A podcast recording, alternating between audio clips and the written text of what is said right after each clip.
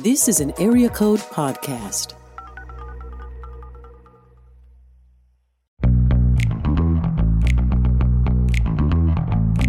You're listening to the Table of Malcontents, where Aaron Armstrong and Dave Schrader talk about the books they love and a few they really don't to help you be a better reader. Hey, everybody, thanks for joining us for today's episode of Table of Malcontents. I'm Aaron, and with me, as always, is Dave. Dave, how's it going? Dude, it's it's about to be springtime. I'm uh, I, I, I'm back to my bad slash awesome habit of sunflower seeds. Well, just don't do them on on mic, okay? I'm not gonna do them on That's not mic. cool. But I'm happy. I mean, I'm that guy. I'm like, they probably think I'm like dipping here at work right now. It's just sunflower seeds. There's something about this spring that says it's time to break out some sunflower seeds. And uh, yeah, so there you go. I'm There you go. happy.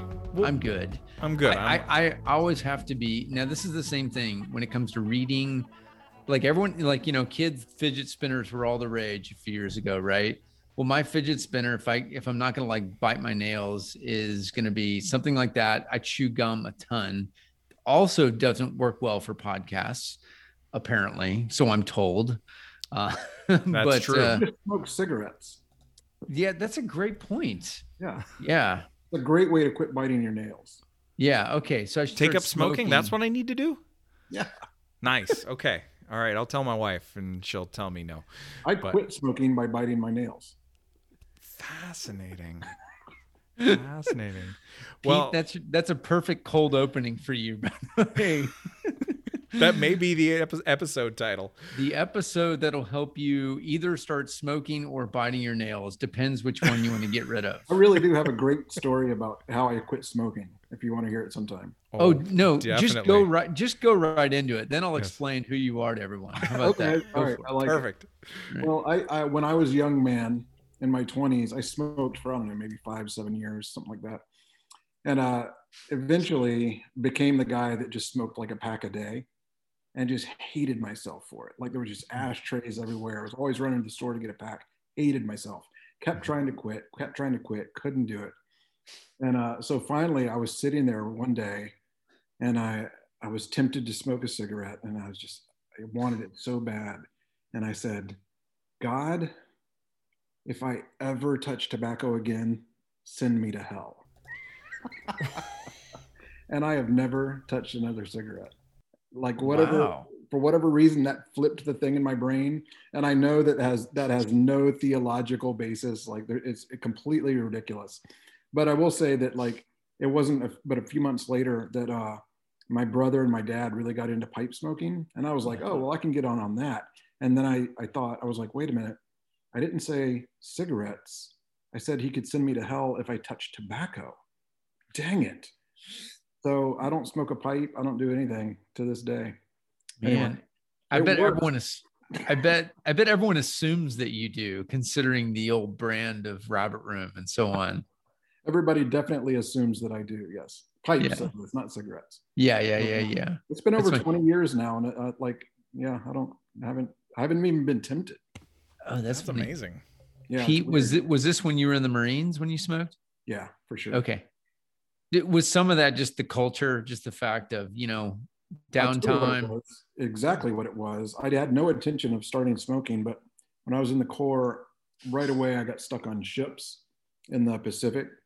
And when you're a Marine on, on a ship, you actually do nothing.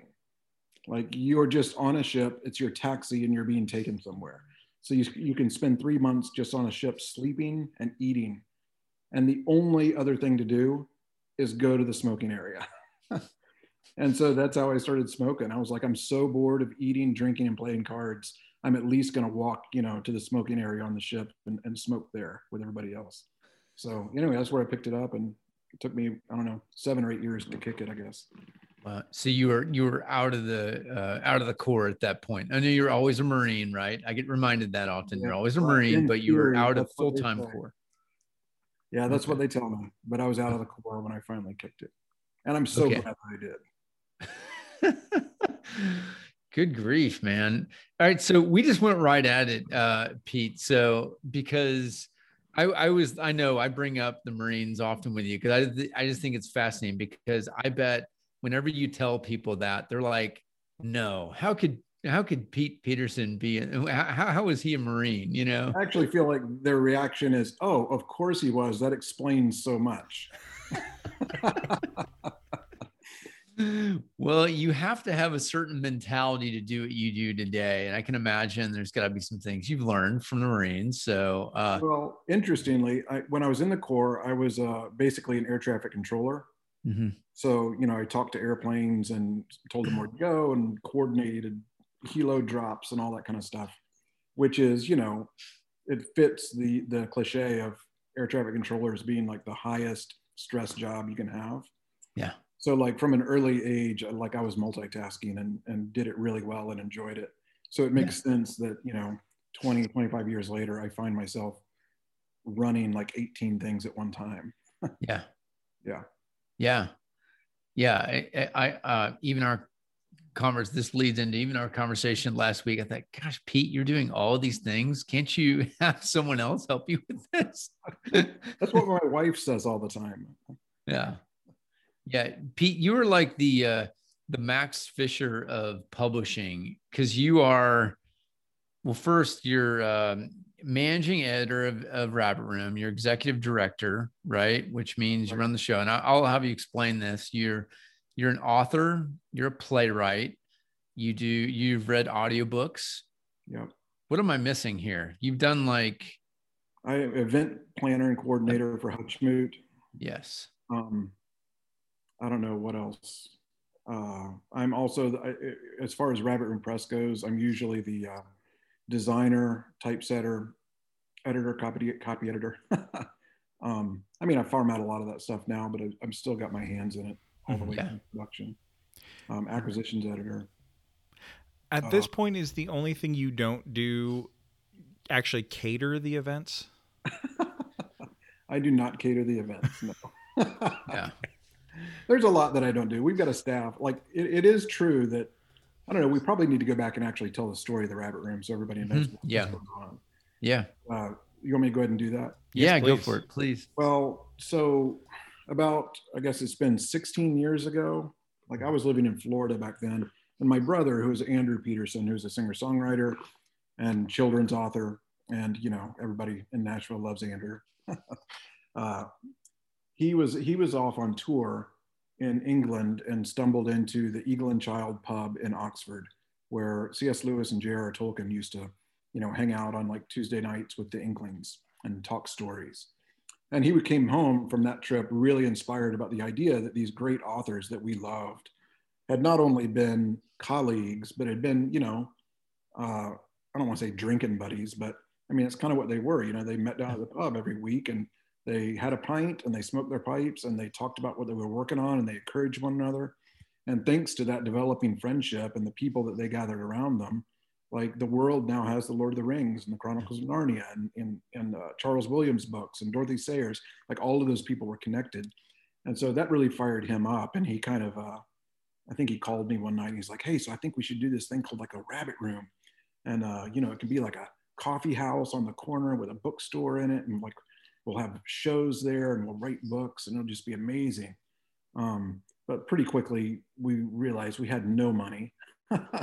And so we started a blog instead, um, which is, you know, lame on one hand, but on the other hand, it was it was brilliant because it, you know Andrew was much more interconnected than I was in those days, and he just reached out to a whole bunch of artists and writers and pastors and musicians that kind of had the same literary DNA, and said, "Hey, let's all get on this blog and just let's just write together and let iron sharpen iron and have fun together and just see what hmm. happens. Mm. Um, and so that's what we did. And, you know, it started as a private blog that only we had access to. And somebody just found it the other day and pointed out that the first Rabbit Room post was about beer, uh, which was, I thought was funny. But uh, the Southern Baptists won't like that at all, but that's okay. that's all right. um, but anyway, so it grew, it just took on a life of its own from there. And, you know, we ended up inviting more and more people in. Um, the blog went public and then soon followed with a, a, music store because so many of our friends were selling music that wasn't getting into stores uh, back then. And we're like, well, hey, let's just, you know, we're all here talking and interacting with people. Yeah. Let's sell this stuff as well. And then that turned into books. And, you know, I guess five years after that, people started saying you guys should do a conference. So the Hutchmoot conference started, which, Mhm. if you haven't heard that word before, that is a, the combination of a hutch, which is where rabbits live, and a moot, M O O T, which is an Old English word for a meeting of free people. Yeah. Uh, so that started here in Nashville and was a big success. And we just did our 10th one this past year, Yeah. or I guess two years ago now. So the Rabbit Room has just been this constantly evolving organization that in 2016 reincorporated as a nonprofit and has just proceeded to kind of explode in a lot of ways. Mm. So um, Andrew, his career is full with his touring and his writing, and uh, I quit the job that I was working at the time and eventually moved to Nashville to really be the guy that was pedaling the bike at the Rabbit Room, you know, to keep it headed uphill. And I've been doing that ever since. So you know, there's a very real sense in which six years ago I was doing everything. Mhm. Um, but I'm since we, especially since we've reincorporated as nonprofit, um, we've been blessed enough that we've got a staff of six or seven people, and it seems Mhm. like every six months we're adding somebody new. And, oh my gosh! And it seems like every six months we're adding something new, Yeah. um, or someone new. Uh, so it's a really it's a vibrant, exciting place to work for the most part, and a complicated place to work because we're always having to figure out some new problem. But yeah, I guess that goes for any organization. Yeah. So let's go back to you uh, in the smoking section on a. Uh, uh, they're not. It's a, I mean, it's a helicopter carrier. What do you call amphibious assault? Right, Yeah, carrier. no, it was, uh, what do you call those things? They were um, shoot. It's been too long. I just think of like the USS Kitty Hawk. that I was on, I was on was the Wasp The in the. Pacific, and it was one of those that has like the open end. It's an aircraft carrier that partially sinks itself. Uh-huh. So you float, um, you know, landing craft out of the back of it. Yeah. Yeah. Yeah. Yeah. So what's going on in your head in terms of what you're going to do with your life then? and here you are now. I mean, Okay. did you ever think? Well, this is a funny story. So when I was 19, I was just a knuckleheaded kid that would just hated everybody and everything. As I mean, I didn't like my parents, didn't like the church. I just wanted nothing to do with any of it. Uh, and the first Gulf War started, and then you know I remember sitting in the living room and watching the TV as the bombs started dropping, and uh, everybody else is in horror. And my first thought was, "Wow, this is going to be fun," and which reveals me for the idiot that I was when I was a child, right?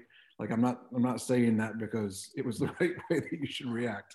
But Aaron, Aaron, Aaron's a Canadian. He doesn't understand. So, all right. He, he well, I went the next day and joined the Marine Corps because I just thought, you know, if there's going to be a war, I want to be there. I want I want to bring home the stories. Huh. And so the irony of that is, I don't know if you remember, but the Gulf War lasted about 30 days. Mhm. So by the time I was out of boot camp, it was all over. Mhm. so, and I had signed up for six years. So I had six years of service in essentially peacetime, which is a great blessing in hindsight. Um, I did, there was the Bosnian uh, Civil War, Mhm. and we operated aircraft off of the coast over there in the Adriatic Sea. So I was involved in that, but I was never in danger really. Yeah. Um, so yeah, so that was my headspace going into the Marine Corps, and then it took, didn't take a whole. I, I don't know. I enjoyed it for the first couple of years, and then pretty quickly realized it, it wasn't for me. Yeah. Um, it was. Uh, I think I was a person driven by accomplishment. I liked to do things, Yeah. and I liked to be able to follow those things where they went. Yeah. And the Marine Corps is a situation, or the military in general is a situation which it essentially doesn't matter how good you are at what you do uh, or how driven you are, you're not going anywhere any faster than anybody else. Yeah. You know, it's just, uh, it's very mechanical. And so I couldn't wait to get out. And so by the time my, my service was up, I, I was ready to get back to school, go to film school, learn how to make movies and tell stories. Um, and I'd been a, you know, I'd written stories for my whole life. So, you know, there was always the idea that I would be telling stories in some way. Mhm. Uh, but by the time I got out of the Marine Corps, I was pretty sure that was movies. Mhm. Uh, and then I, you know, I did some schooling, film school and stuff, and you know, eventually came to the conclusion that I wasn't cut out for that either. It was just too big because I didn't want to make little independent films. I wanted to make Star Wars. Yeah. You know, and and like once I saw how long that trajectory was, I was like, I just don't know if I'm ready to do that. Mm. And so I fumbled around for a while until I ended up uh, working on my first novel, and then that led directly into the Rabbit Room, and you know, mm. All the storytelling that that's uh, brought me, which has been just unbelievably lucky for me because I don't mm. deserve any of it. Oh, sure. Um, back to the Eagle and Child for a second. I, I, have been there. It's been almost 20 years ago now, and uh, you know, certainly had that same feeling. Um, not the courage to do what you guys have done, but I, uh, but I was with one of my friends, my German friends, and uh, and I don't know what is fascinating. He had to go to the bathroom, and and while he's there, and he, so he decides to go up to the uh, bartender, and in his German accent, he's like, uh, "Do you know where uh, Tolkien and C.S. Lewis went to the bathroom? Which urinal?" it's like I just want to know so I can, you know. It's my terrible German accent, but uh, but it was we were all dying laughing because like of all the questions, that's yeah, what that's he's amazing. got. No other trivia or anything. That was it. Yeah, that's amazing. I don't know. Did he find it? Uh, I I think so. I mean, of course, the bartender's like, I don't know, man. I don't know. Like, yeah, the bartenders there I've got to be so tired of those questions. Oh, yeah, yeah. They don't care at all. Yeah, I know. And and that was right before well, it was either right when Lord of the Rings Fellowship came out. So if I'm thinking 20 years ago, right? Um, but uh, yeah, so it was, you know, it's certainly more interest. There were always Lewis fans who were uh, crazy evangelicals, right? But um, but you know, but you know, Tolkien star has risen in the past 20 years, certainly. So um, but yeah, it just was amusing. But I, I, again, going back to what you shared about just the reason why with Andrew coming back and that spirit of art is meant to be shared, right? And I want I tell them tell us a little bit more about the purpose again of of what you're trying to do with Rabbit Room. Well, uh, I mean, the, the idea is that you know art art nourishes community, community nourishes art. Yeah. Um, like creating some the creation of something isn't finished until it's been given away and experienced by somebody else. And then ideally like that somebody else and their response to it is uh, food for the person who created it as well. Um, so there's just this symbiotic sense of like you know the people who partake of art and the people who create art. And they're not they're not necessarily the different people you know because in the context of a community, uh, you know, well, I just a very small community like my brother and myself, you know, anything that I write, I send to him, you know, and he reacts to it. Anything that he writes, he sends to me, and I react to it.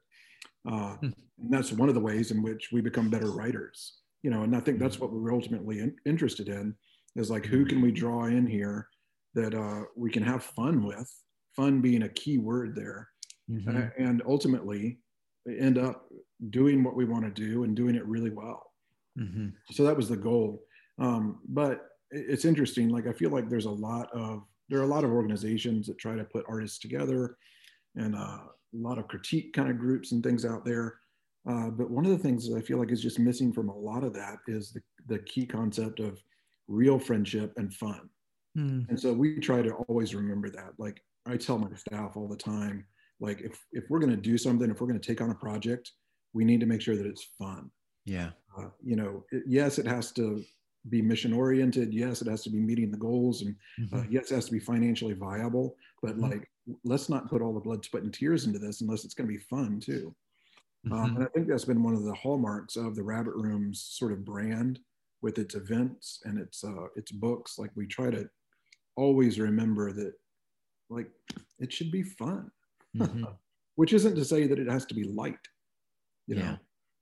Yeah yeah absolutely. I uh you're right. You know you can't force something to happen um the moment you do that. You're right. Its purpose kind of gets uh muddied i would say. Right. i mean certainly some good things can happen when you say let's get together but sure but yeah, you have to kind of keep it a little bit loose in a way so people can enjoy it at the same time. So I feel like even if you're doing like even if the the end goal is not something that's fun, like maybe you're I don't know rebuilding Haiti, which is yeah. not necessarily a fun task.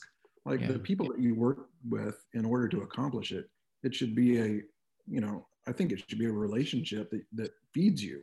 Mm-hmm. and that the thing that feeds you is generally laughter and fun mm-hmm. between people you know yeah well i will say this one thing i have loved and, and again i encourage all listeners if you don't know rabbit room it's uh it's rabbitroom.com or org i always dot com dot com and it's uh I mean, the resources are tremendous. You've got podcasts, you write articles.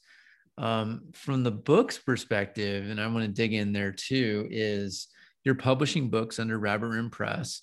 You're also selling and recommending all these other books. In other words, you're also saying there's great art out there. We want to continue to point people to that. I remember being at, I mean, of course, we all we're, we're all book people here. We love going into a bookstore. Every time I go to Hutchmoot, there's this custom selection of books um, that I'm exposed to, and it's not overwhelming, but it's very intentional of what you guys have done, and I loved it. And whether it's a a Steinbeck book or Graham Greene's Power and the Glory, or so I'm trying to think of some I purchased there that I was like, oh, I always wanted to buy, or I thought about it. I thought, huh, Rabbit Room's recommended this. I wonder why. And yeah. it's kind of nudged me to dig a little bit deeper. But um, but even for my kids too. I mean, you know, I visited this, you know, uh, your your uh your warehouse in progress at the time. Now that's which I, I want to hear more about that too. But I also just realized that there's just a lot that goes into this too. It's not just staff, it's a community people that help figure out, okay, what is something that's recommended. So tell us about like that process. How do you well I know? think that like with the books and music that we mm-hmm. not only publish but sell because we have an online store uh, that sells not only our books but anybody's books. Like you know, it's it's one of the reasons why we're a nonprofit. Like we're not here to make money, you know, mm-hmm. and therefore, you know, I want our books to sell, yes, but my primary goal is to get great work out in the world, no matter yeah. who published it. Yeah. Um, so one of the ways I think we define our DNA as an organization is through you know what we curate for people and so the books that you see on those tables are books that, you know, if you pull the lens back and look at them all at once, should communicate the, the heart of the rabbit room. You know, the mm-hmm. way that we appreciate stories, the way that we connect with the gospel. You know, uh, these stories are models of that. Mm-hmm. Yeah. So you can have everything from science fiction to, yeah. you know, uh, you know, theology yeah. It, it all belongs and it's in the mixture of it that that something is defined i think. Yeah. Break that down a little bit more. So you're saying about books that reflect the gospel but maybe aren't as straightforward. I'm kind of inserting a little bit but yeah tell us more about that. Yeah. um, well i mean it's interesting. The the rabbit room is we're, we're not taking people to sunday school. Yeah. you know so we love Jesus. we want to lead people and point people toward Jesus, but our ways of doing that are through stories and, and art, you know. Um, and, it, it, and it's often in ways that don't necessarily look obvious, you know. Like we published a book um, earlier, I guess it was about this time last year by Helena Sorensen called The Door on Half Bald Hill. Mm. And Helena brought me the book. She's been in our community for a long time. She's been writing novels for a long time. She brought me the book and basically said, I don't know who would publish this if the rabbit room doesn't. And I read it and I immediately saw what she meant. Like it's a very, it's the kind of book that is, it's a, it's a, it takes place in like ancient, like Celtic Ireland, I guess. Like it's not very well defined. It's kind of a fantasy novel that takes place sort of in our world in the ancient past. But it's got druids in it and you know it's kind of this really dark book that, that you can imagine no christian publisher is going to know where to put mm. but at the same time you get to the end of this book and you can't get away from the fact that it's about the gospel um, and not in a analogy way not in a cs lewis kind of narnia aslan as jesus way but like in a more lord of the rings sort of the way you know mm-hmm.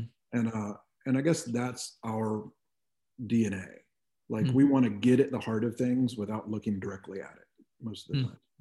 But on the other hand, you know, we do have artists like that. You know, John Hendrix is part of our you know Rabbit Room community, has won multiple awards for his uh, uh, books, and uh, you know he writes uh, The Miracle Man, which is a picture book about the life of Jesus, and it's amazing. So you know Yeah. we don't exclude that, but um, we just want to make sure that people are aware that there is more than one way to like. If you, there are more. There's more than one way to look at the the diamond that is the gospel. It has so many facets, you know, and uh, and and I think in the Christian world, you know, some people are overexposed to one way of looking at it at the expense of all the other vibrant colors that are available. Does that make sense? Mhm. Yes, most Absolutely. definitely. Mhm. Like, how do you evaluate in terms of what else to uh, develop or um, you know write yourself? Really, I want to put you in that too because you you've written books for Rabbit Room, and uh, what, what's your process there? Well, I feel we're pretty organic. Um, like I often tell people that we're less interested in publishing books than we are publishing authors. And you know what I mean by that is like uh, even if the best, even if the next you know Great Gatsby came across my desk, uh, I would say no to it unless I knew and trusted the person who wrote, wrote it. yeah, You know, so like I want to develop relationships with people in my community and in the wider community of the world, even that are people I trust, people who who uh, have the same kind of DNA, you know, that the Rabbit Room does Mhm. and then help their stories be realized. Even if their best story, or even if their first story isn't necessarily the best the one that I think they can write, Mhm. like I want to I want to build that. You know, that's what really interests me um, in publishing. Mhm. Did you um, you know what was it? What was the first book you published? My first one was uh, The Fiddler's Gun, Fiddler's Gun. Yeah, and that That's was also the first book that Rabbit Room Press published. Yeah. yeah. um, it was interesting. Like, you know, I'd shopped the book around um, for several years and kind of consistently got the same sort of feedback. Like, um, this is not Christian enough for us, or this is too Christian enough for us, you know? Mhm. And then there was also like, well, you know, we like the themes, but you got a couple cuss words in there. And I'm like, of course I do. It's about pirates. you know, It- it- it's a gritty book. You know, it doesn't. It needed some of that. And and then I had people saying, well, you know, it's kind of a boys' book because it's an adventure, but it's got a girl proca- protagonist. So Mhm. boys aren't going to read it, but girls aren't going to read it because girls don't want to read a book about pirates. And I'm just like, what? This doesn't make any sense. Like, like kids, people will read a story if it's good. Anyway, Yes.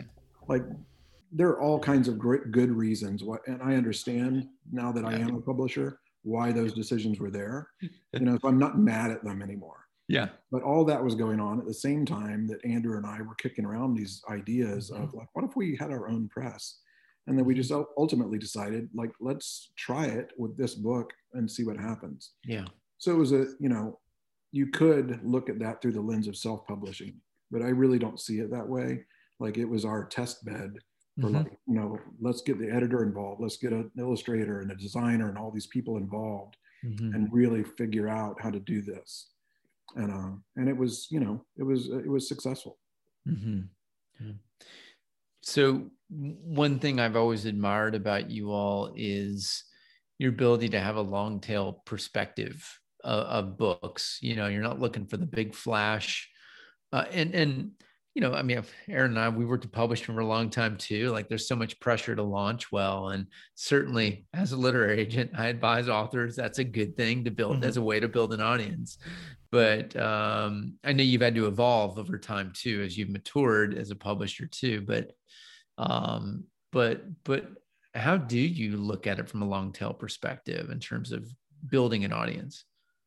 um that's a good question it's been it was it's been really informative to have begun our retail business selling music. That was the first thing that we sold. And then we got into books later. And uh, it's interesting that in music when an album comes out it's got a few months and then it's gone. I mean yeah it's it does have a tail you know, but it, it it's Yeah. the, the drop off is enormous. Yeah. So it was an, it was really interesting to start with music like that and then get into books and realize that that does not apply to books. Yeah. Like uh, books have a long ramp up and then a longer ramp down. Yeah.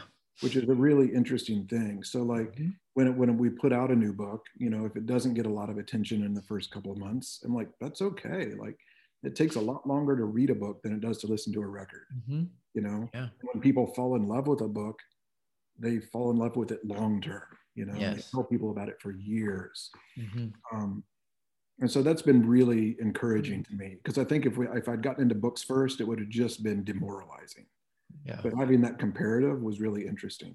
So you know, I approach it, you know, pretty. I don't know what the right word is. Like, I guess I'm just confident that if we continue to put out good stories that I believe the world needs and that the world will still need in 10 or 20 or 30 years, Mhm. then I think that those books will hopefully have a chance of still being there in 10 or 20, or 30 years.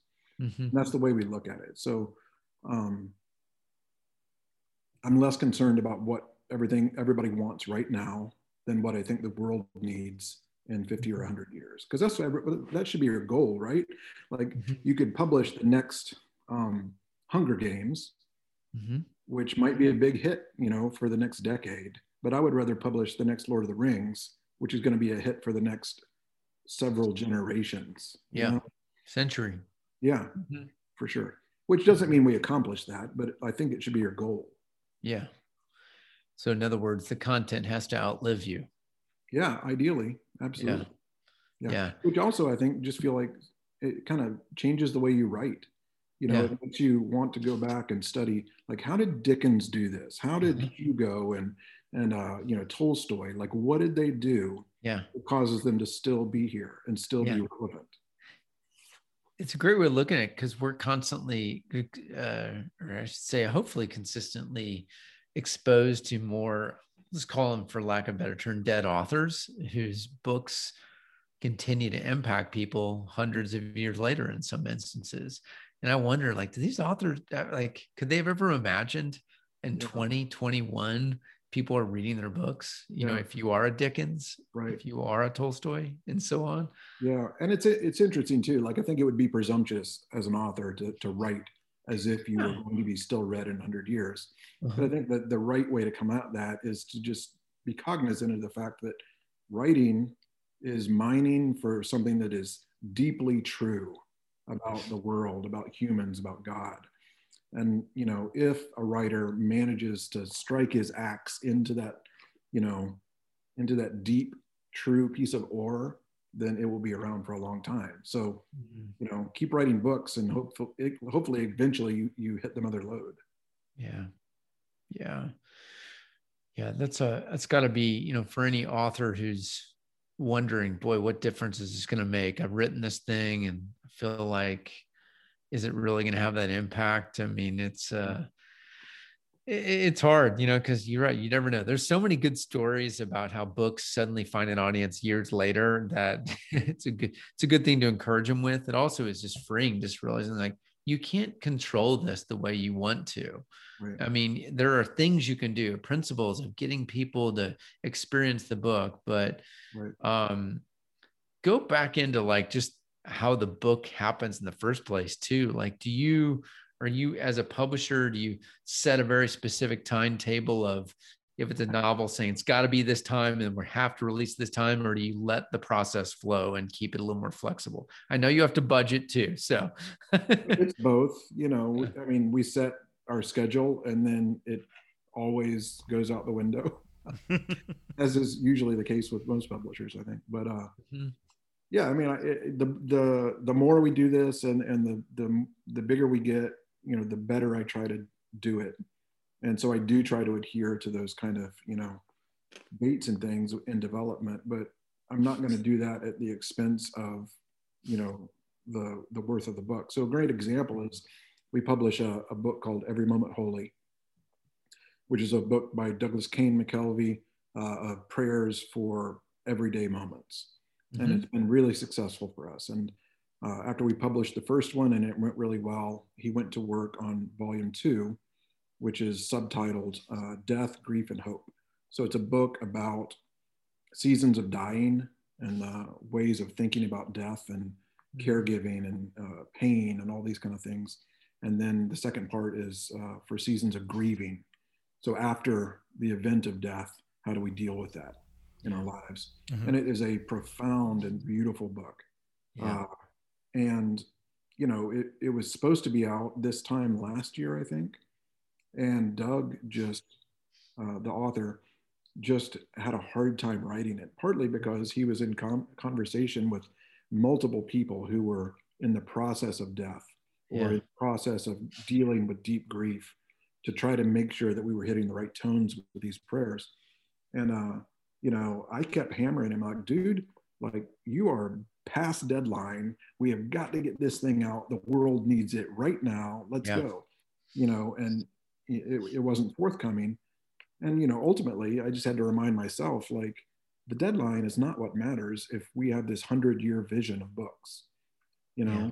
like what we need to do is let this book take the time that it takes so that we can create the thing that God wants us to put into the world. Mm-hmm. And then, you know, he will take care of the rest, you know, and I really believe that. And so that book was way late. It got pushed back and pushed back and pushed back. But Yeah. I am so glad that it did because it would have been a travesty to have released that book and realized we had hurt somebody because we had struck the wrong tone with Yeah. a liturgy for the loss of a child. You know? hmm Um, so yeah, it, it's both. You serve Mm. the work. You don't serve the deadline. That's a really good approach and um, very counterintuitive to just about um, just about everyone in the universe. so Well- I'm I'm glad you've got I'm glad you're I'm glad you're taking that that approach and. I mean, there's always exceptions to the to that, of course. So I realized that was a little bit of a blanket statement, but Yeah. um, yeah, Well, it's one of the blessings of being a small, agile organization, you know, because we can let things slide if we need to, and the world doesn't revolve around that. And it's also one of the blessings of being a diversified organization. Like we are not just a publisher. So if the book that we were going to do this year slips to next year, that's okay. hmm Yeah. Well, I will say this to you, and uh, every moment holy, um, um, on- on top of, of course, the content being beautiful, amazing, impactful. Those, those aren't good enough adjectives, but uh, the packaging is amazing. Um, um, I, I think part of having a book like that, you recognize that it needs this special feel to it that's going to last beyond someone's own life. I can tell you have that perspective. That's a book to be handed down, Yeah. um, which, by the way, is counterintuitive to the way publishers think. it's no, they need to keep buying more copies, and so, which is a nice byproduct. But it, uh, it looks great on the shelf. It looks great on the table. Um, it's Well, credit accessible. for that goes to uh, the illustrator who also did all the design work on that book, uh, Ned Bustard. Uh, yes. Yeah. Well, it's uh it's it's been a blessing to our family, I can tell you that. So yeah, I remember when you released it and I think you were at the pub U, you know, that was part of the trade off or whatever that was. That's Yeah. right. And I was like, what is this thing? Oh, liturgy. All right. I bought a couple of copies then, not really knowing exactly what I was getting myself into, but I thought this is really cool. Um, yeah, no, I, I, I love that. Um, a lot of people don't know, like, you know, Andrew, uh, a lot of people think he's, I I mean, the core fan base knows Wingfeather Saga has been out for a while, but what a lot of people don't know is kind of the story, right? And, uh, uh, you know, it's just the fact that, you know, first two books were published by, uh, by Waterbrook, you know, Penguin Random House, and, uh, took a while to build an audience, right? Um, Yeah, yeah. The first, uh, so Andrew's first book, On the Edge of the Dark Sea of Darkness, mhm. came out in 2009, Mhm. same year that we published my first book, actually. Uh, and it was with Waterbrook Press, which is a Christian publisher. And then I think they were kind of dipping their toe into the fiction and fantasy and children's Yeah. thing and weren't sure how it was going to go. And so uh, that book came out, and then the second one came out, and then they didn't want to publish the third one. I think they just wanted out of that kind of corner of the the book market. And uh, so thankfully, we had published my two books in the meantime and now knew somewhat what we were doing. Yeah. And so after Andrew was done wringing his hands over like they've dropped me and what am I going to do now? It was like, well, let's just get busy. Like we can do this ourselves. And so we actually kickstarted the third book and it was enormous. Uh, like it went better than I think most Kickstarters ever go back in 2010 or whatever it was. Yeah. And uh, so that was, you know, a great opportunity for us to sharpen our claws a little more and figure out more about how to do the publishing thing. And it went really well. Mhm. And then we followed that up, you know, a couple of years later with the fourth book in the series, as well as, I guess we also did Wingfeather Tales, which is an anthology, and we did the Creaturepedia, which is a like a, a bestiary. Mhm. Um, so we did all that. It was a lot of fun, and it went really well. And Andrew just, you know, because we were the publisher at that point, it worked really well for him. You know, we sent the books out with his him on tour all the time, Yeah. and they slowly built their audience. And Yeah. then, like the the really satisfying end of that story is, you know, ten years on, Random House came back and bought them from us. You know, and because they're bestsellers now, they're just doing great. And uh, I Yeah. think I'm allowed to say this. There's a TV show in the works. Mhm. Um, Yep. Yeah, animated tel- television show that, yeah, is about to go into production. Mhm. So Yeah. anyway, yeah, Yeah, it was a great experience. And that, if I'm fair, there's a little bit of me that's a, a little uh, sore that that we we we gave the books up. You know, now that they're really popular. Yeah. But like, it's totally the right thing to do. Like Random House has a much better ability to get those in front of a bigger audience. Yeah. You know, and we spent, you know, 10 years getting them out to 250, 300,000 people. And Yeah. hopefully now Random House can get it out to 3 million people. And Yeah. that's great. Yeah. Well, I mean, I see them. Um, I always just get the a great big smile on my face when I see those at uh, places like Barnes and Noble and you know all the you know all the mass market kind of stores. Um, Just because I know what's in there and it's and it's such good stuff for every age of reader. Um, By the way, um, I, I thought I'd just share. Uh, I just ordered your uh, your two books um, as uh, as an as part of my eldest's birthday uh, Oh. presents. So um, so thank you How on her behalf. Oh, how old is she? Uh, she'll be 14 on the Oh, 18th perfect. of March. So. Yeah. Well, I hope she loves them. Oh, I have no doubt that she will. She she has she is determined that already that she knows what her her career is going to be and she is going to be an author. She wants to write and that's all she wants to do and I love it. So, I'm just trying to expose her to as much good writing as I can and uh so I'm glad you get to be a part of that. Yeah. Yeah. Uh, I'm thankful for everybody that reads. um, but that, the Wingfeather thing is just a great example of the way that books have this long on ramp and a long off ramp. You know, it literally took a decade for Mhm. those books to spin up, you know, and it's because they're great books. And and and Pete, I don't know if you knew this. I told Christy this, uh, but uh, you know, it's uh, uh, Dark Sea of Darkness is uh, required reading in my girls' school. Oh, really? That's awesome. Yeah, it's it's it's the summer reading, you know, leading into seventh grade. Isn't that funny? That is awesome. I, I know. Yeah, I told, I told this to Chrissy. I said, "You won't believe this." I said, "I just bought copies before," and uh, I said, "It's yeah." I mean, it's funny because both Andrew and I are writers, and, and my pen name is A.S. Peterson. I don't I don't go by Pete Peterson as an author. It's A.S. Peterson for reasons that don't even matter. But uh, th- but people make wild leaps sometimes. So so we I'll hear from parents who have just read Andrew's entire series to their children, and then they've thought, well, his brother writes. Let's do that one next. And so then I get an angry letter from this parent who's reading this dark, violent, gritty pirate story to their eight year old and is mad at me. Because and I'm like, why are you mad at me? Like, just because my brother writes children's books doesn't mean I do. Like, who told Yeah. you that? It's Yeah. so funny the way people think. But um, yeah, that happens more often than than I like to admit, and it causes Andrew some stress sometimes too, because people write him angry letters thinking that he is A.S. Peterson.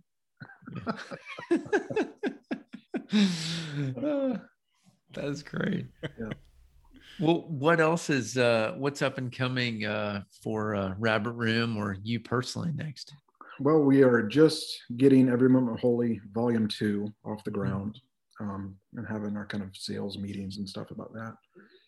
Uh, we just made the call to cancel Hutchmoot 2021 because of the COVID stuff, and instead to switch to doing a Hutchmoot Homebound, which is the digital version of that uh, conference, which we did last year. And that's actually a really interesting story. So Hutchmoot has been a uh, it's just been enormously popular. So we started it in 2010 with 100 people. Uh, and every year since then, it's sold out in less than five minutes. Uh, and so it was pretty quick that we grew to 150, 180, and then we changed venues and we, we keep it at 300 guests now because we really value the uh, intimacy of the, of the weekend. Like, you know, if you get much bigger than that, you, you feel like you're in a mega church. Uh, and, and we don't want to do that. We want everybody to feel like you have a chance of shaking everybody's hand this weekend. Um, so we keep it at 300 people, and you know it always sells out. It's always a lot of fun. Everybody loves it, but because of that, people get angry. They're like, "I wanted to come to Hutchmoot for 10 years, and I can never get a ticket because they sell out in five minutes." And I'm sorry, you know, but that's just uh, it, in order to keep to the, to our vision for the conference. Like we don't have another way of managing that Yeah. because we don't have the energy to do it twice in a year. Yeah. Uh, so last year, because of COVID, we, we had to cancel it, which we were really sad about. And we thought, well, let's transition to a digital conference. And it was kind of, we made the decision with a groan because nobody wanted to do that. It sounded awful. Part of what's so fun about Hutchmoot is its intimacy and its in-personness and the meals you eat together. Uh, you know, it's, it's, it's a, it's an incarnational thing. Mhm. And so the idea of doing that over a screen just felt miserable. Mhm. Um, but we said we're going to do it, and we said let's have fun, let's figure it out. And I think we pulled it off. Like it was a lot of fun, and we we spent a lot of time thinking about how do we get people off of their computers this weekend. Like yes, we know that the conference is on the computer, but how do we get people off of the computer? Yeah. And so, you know, we sent people recipes and ingredients and encouraged them to cook for one another during the conference and provided time for that. We, we constructed like scavenger hunt kind of things to get people outside to like go do things and then come back to the computer and tell people about them. Yeah. And we, we built, tried to build in a lot of interactivity like that. And it worked really well for the most part. And uh, we, the crazy thing is that after 10 years of having 100 to 300 people per year come. This year, we had nearly 10,000 people come, which means that there were more people at that Hutchmoot than at all other Hutchmoots combined, Yeah. which is remarkable. Mhm. Uh, so when we made the decision again this year, it, we didn't have the groan. We were like, okay, we do, we're going to do this again. We're going to have fun with it again. It's going to be awesome. Yeah. And so we're in the middle of planning that and figuring out what it looks like, you know, lessons learned from last year, what do we improve, that kind of stuff.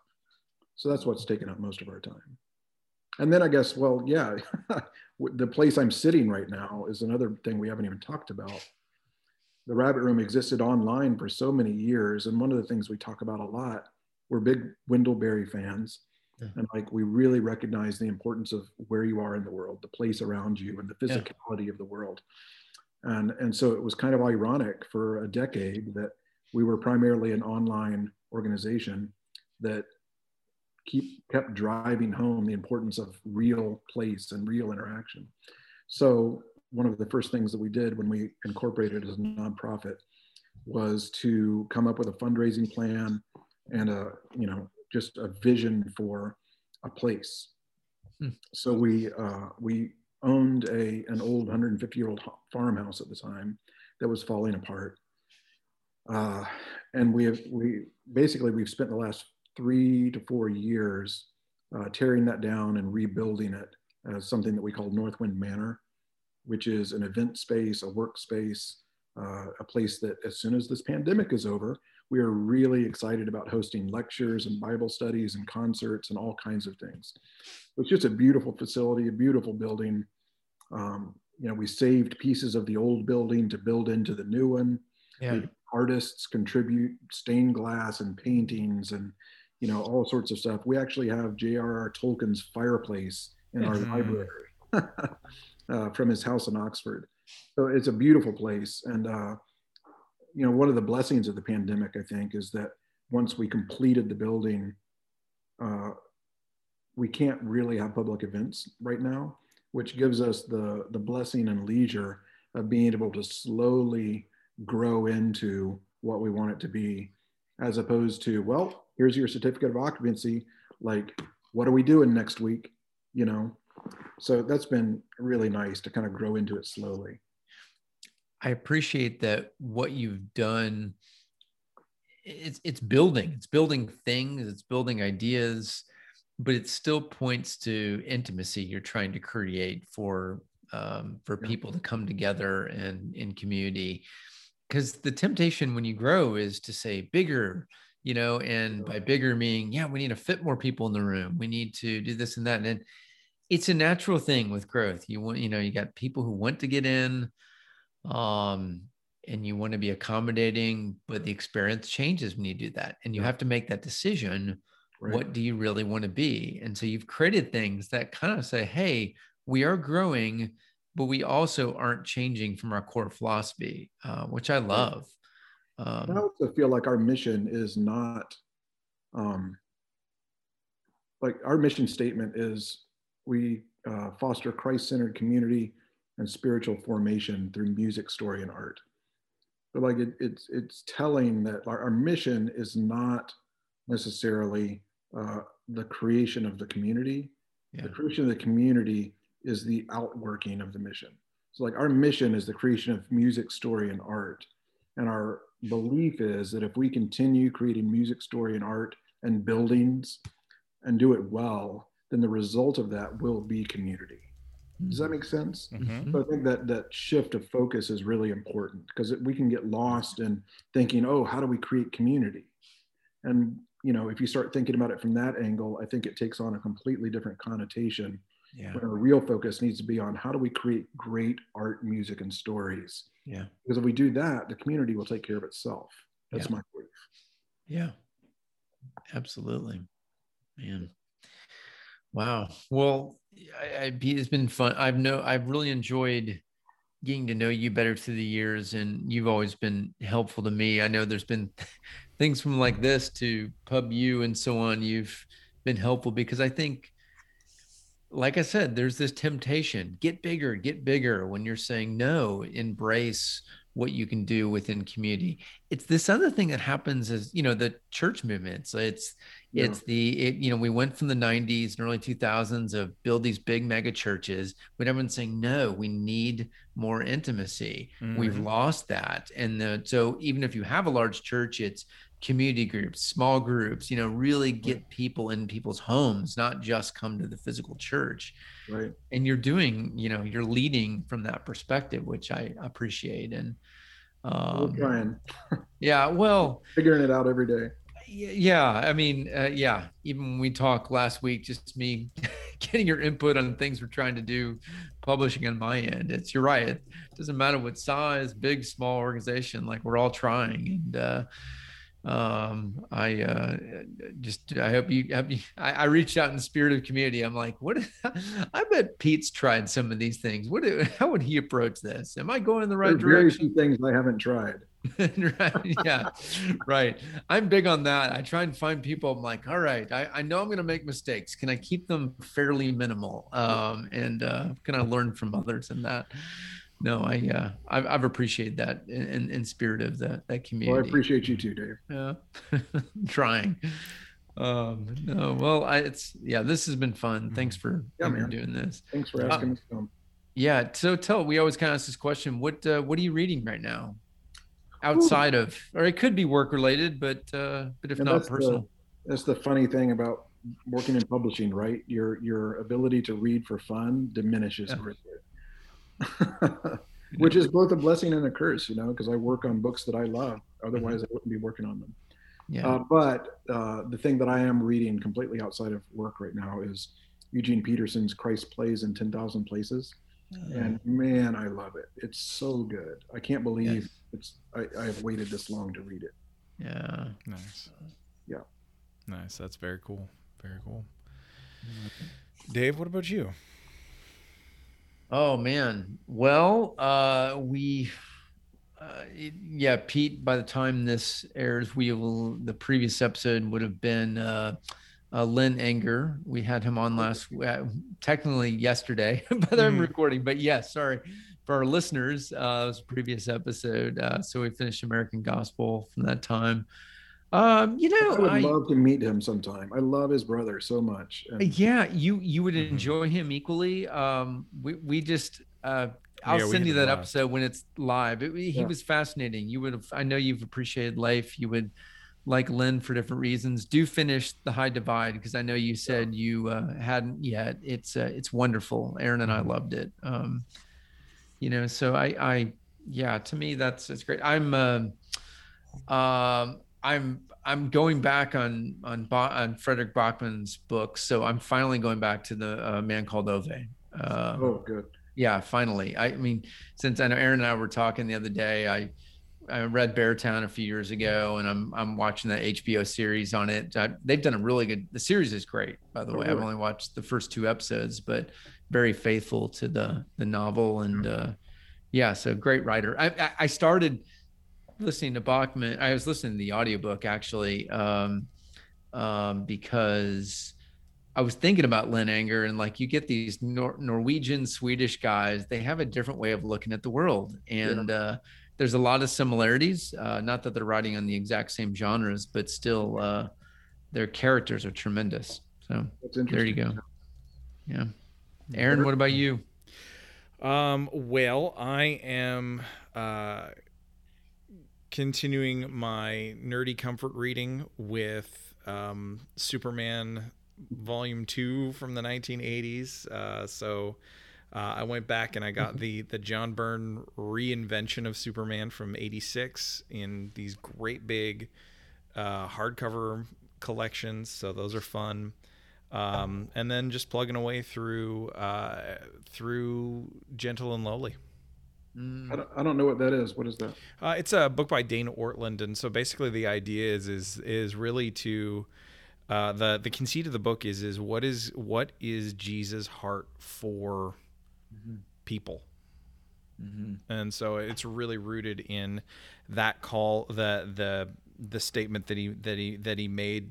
Um, uh, where he where he said, you know, come to me, all who are weary and, and heavy laden, and I will give you rest.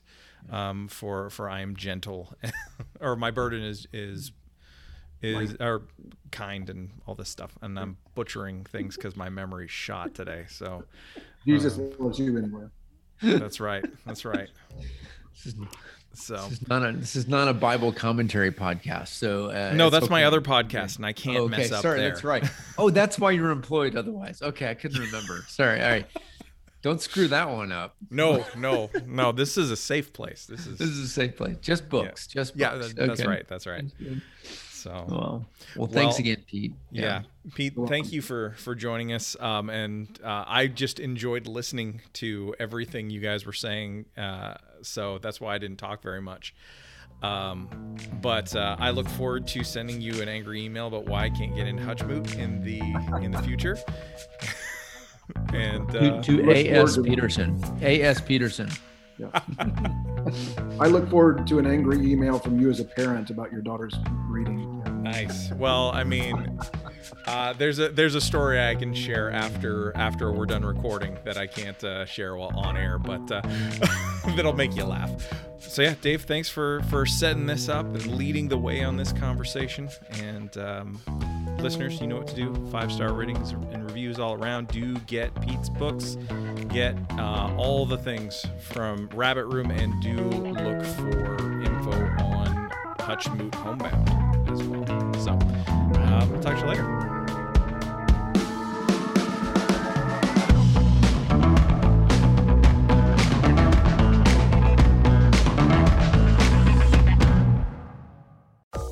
This is an Area Code Podcast.